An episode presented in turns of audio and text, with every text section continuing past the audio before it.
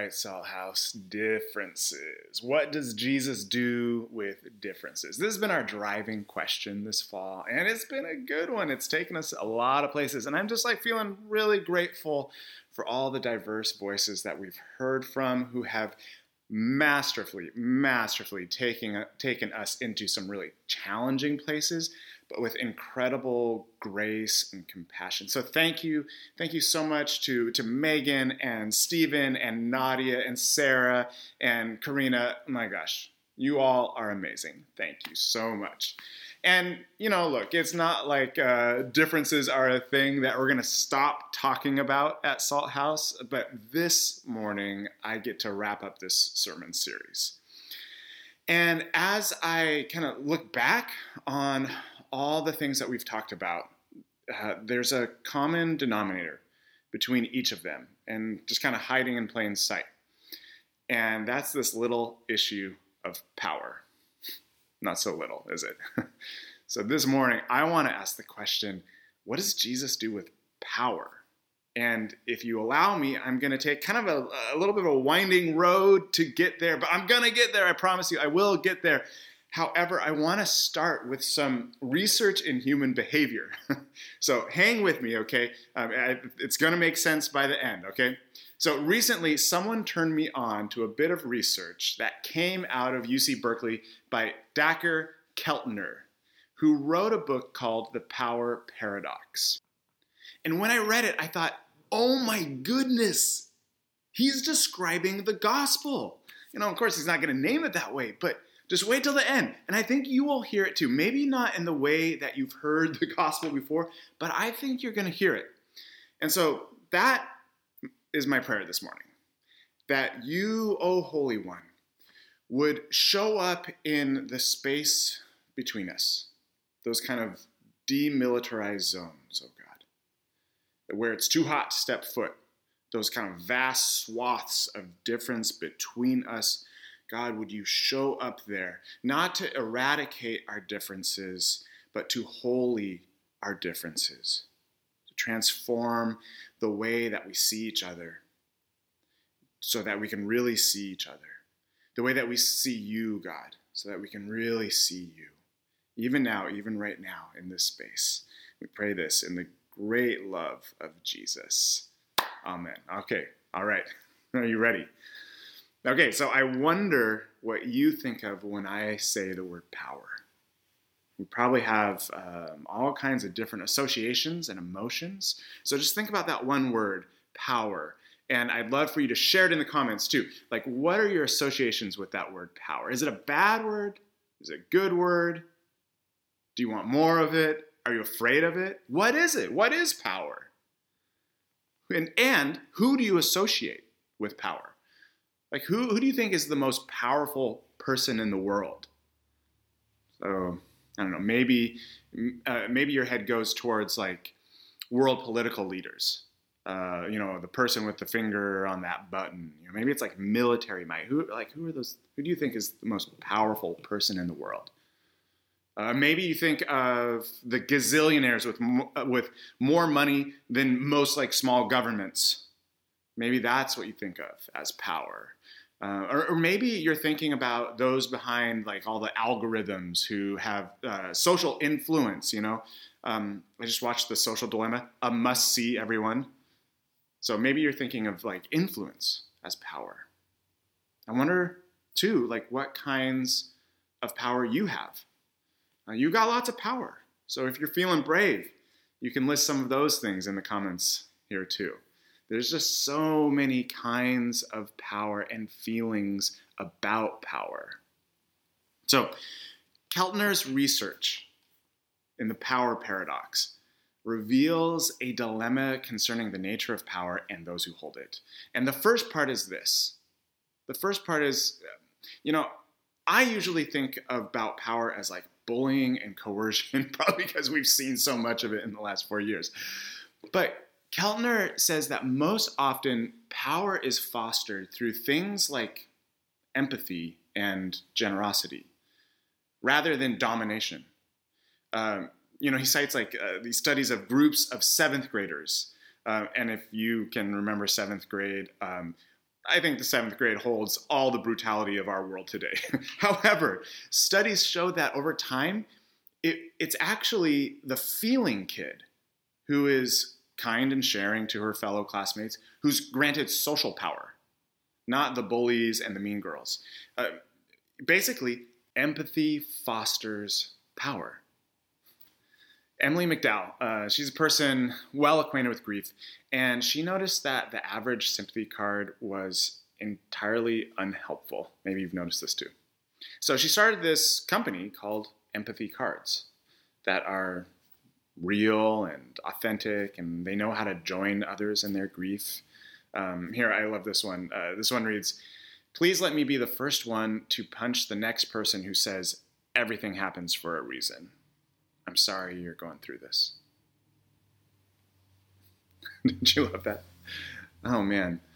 I I think that the people to whom I've given authority or power in my life to I mean it's it's not people who like tell me what to do or want to control me. Um, it's the people who really listen deeply to me and join me where I'm at. It is empathetic people, right? They don't they don't try to fix me. They don't try to fix what I'm feeling because it makes them feel uncomfortable. It's empathetic people who who let you know that they're with you. And it, it's in that that connection is formed. Uh, and that is a massive kind of power. It's a relational power. It's not a coercive power, it's a relational power. Do you know people like that? Do you know people with this superpower? I mean, it is a powerful force in the universe. Empathy fosters power, relational power. So, domination, I mean, domination may have power over bodies, but it cannot reach the soul, it cannot reach the heart, right? So empathy is a kind of soft power. It's a it's a social trust which is a lasting kind of good, good power that we offer to one another in relationship. I mean, it's a power that's given, it can't be taken, it can only be given. So, who do you know of with that kind of power? Who, who do you give that power to? This one might be kind of harder to name, right? But let's put it in the comments. Let's name it. Let's recognize those powerful people whose power is, you know, overlooked most of the time compared to that first list of people. So that's the first thing, is that empathy fosters power, which is kind of like, yay, awesome. But then the second thing, the second finding is like, wait, what? because the, the second finding is that power corrupts empathy. So Keltner did this study where he brought groups of three people into a lab, and then he randomly designated one person to the position of power. And then by design, they were asked to write these like boring policies, okay? But then halfway through, this plate of five cookies was brought in, and every member of the group, you know, took a cookie. But then there was like that last fourth cookie sitting there, right? You know, like no one really wants to take it. But who do you think took it most often? it was that randomly, totally randomly selected leader of the group who took the fourth cookie overwhelmingly at a higher rate than anyone else. And this effect was replicated in a bunch of other studies. So, I mean, his conclusion was this that power makes us more self focused, we share less. So, regardless really of who we are, it's just what happens to our brains on power that power corrupts empathy.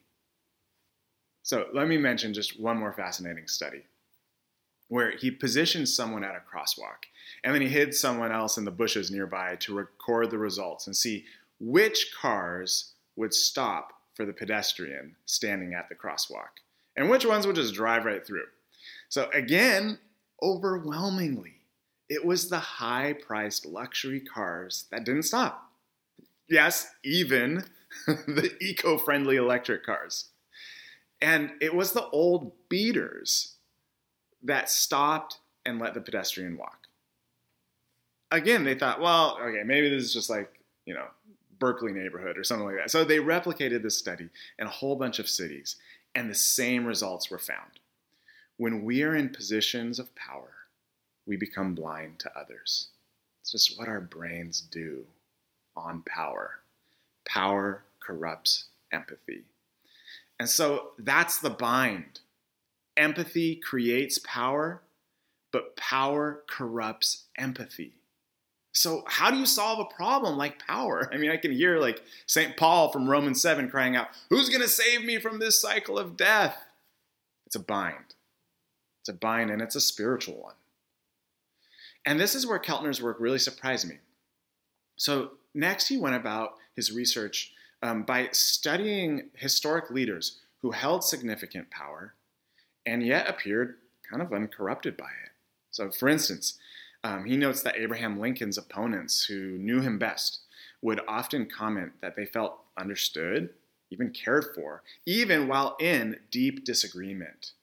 And for that, you know, Lincoln earned their respect. So I, I know that it doesn't seem like it out there, but opponents don't have to be enemies, and disagreements don't have to lead to the demonization of others. And unreconcilable differences with which you know people in committed relationships know that that's the majority of them are unreconcilable differences can even become places of tender connection rather than unavoidable division uh, keltner he noticed throughout history certain people with great power they stood out and what was their secret for humans to remain empathetic with power they must be vigilant in their mission to steward power for the service of others. That's what he, he came up. That was his big discovery. For humans to remain empathetic with their power, they must be vigilant in their mission to steward power for the service of others. So let me brag on Jason Bendixson for a second here recently I overheard him giving some sought after advice to someone who was voting for the first time and, you know, kind of felt overwhelmed by it. And Jason said something that I've never heard anyone say before. He said, Well, I've got most of my needs met. So when I vote, I'm voting for the personal interests of others who don't have their needs met. My jaw dropped. I've never heard anyone say that before. And what Jason expressed, my friends, is what St. Paul calls the mind of Christ. Using whatever power it is that you have for the sake of others, looking after the interest of others at the cost of your own power and privilege. So here's the last piece that God's purpose for power is to serve. God's purpose for power is to serve. It's what God is doing in you to break that bind and to create a new nature in you. And believe me, it is a counter nature to our evolutionary survival at all costs nature. It is a new nature, it is a Christ nature um, that trusts in God's self emptying power. So it's what the early Christians sang about in the Christ hymn, and what St. Paul quotes in the letter to the Philippian church when he says, Even though Christ was in the very form of God, he did not regard equality with God as something to be exploited over others. Christ did not regard equality with God as something to be exploited over others. So, what then did Christ do with the power of being God? He says Christ emptied himself into humanity, emptied himself into the service to others, ultimately, even into death on a cross. That, my friends, that, not something else, that is the power of God. Seems foolish, I know, but that is the power of God. If someone has told you something else about God's power, they probably wanted to sell you something, okay? They probably wanted something from you because this is the good news for everyone. What does God do with difference in power? The incarnation and the cross shows us what God does with power. Jesus is the empathy of God. God's power is not in coercion, it is in connection, my friends. So, beloved Salt House, your power, and you got a lot of it, your power will corrupt you if it does not become transformed by the Holy Spirit into service for others. It's what God does with power. It's who we know God to be in Jesus. Jesus says to his disciples, and I think he's saying it to you too right now. You know that the rulers of the Gentiles lord it over them, and their great ones are tyrants over them. And don't we know it? But Jesus says this it shall not be so with you. It shall not be so with you. But whoever wishes to be great among you must be your servant. And I am among you as one who serves. Oof. I am among you as one who serves. So I leave that with you. A bit of research about human behavior and a bit of gospel. you know who God is. You know what God does with power. But the question here is what are you going to do with your power, my friends? The world is hurting right now. The world is scared. Our communities are hurting. Our, a lot of our families are hurting and scared right now. There's, there's just like a great urgency. There's a desperation for a third voice, for a Jesus voice, for a mind of Christ voice. So, in heaven's name, what are you going to do? How are you going to follow Jesus into the in between of difference? I don't know. I don't know what it's going to look like, but I can't wait to find out.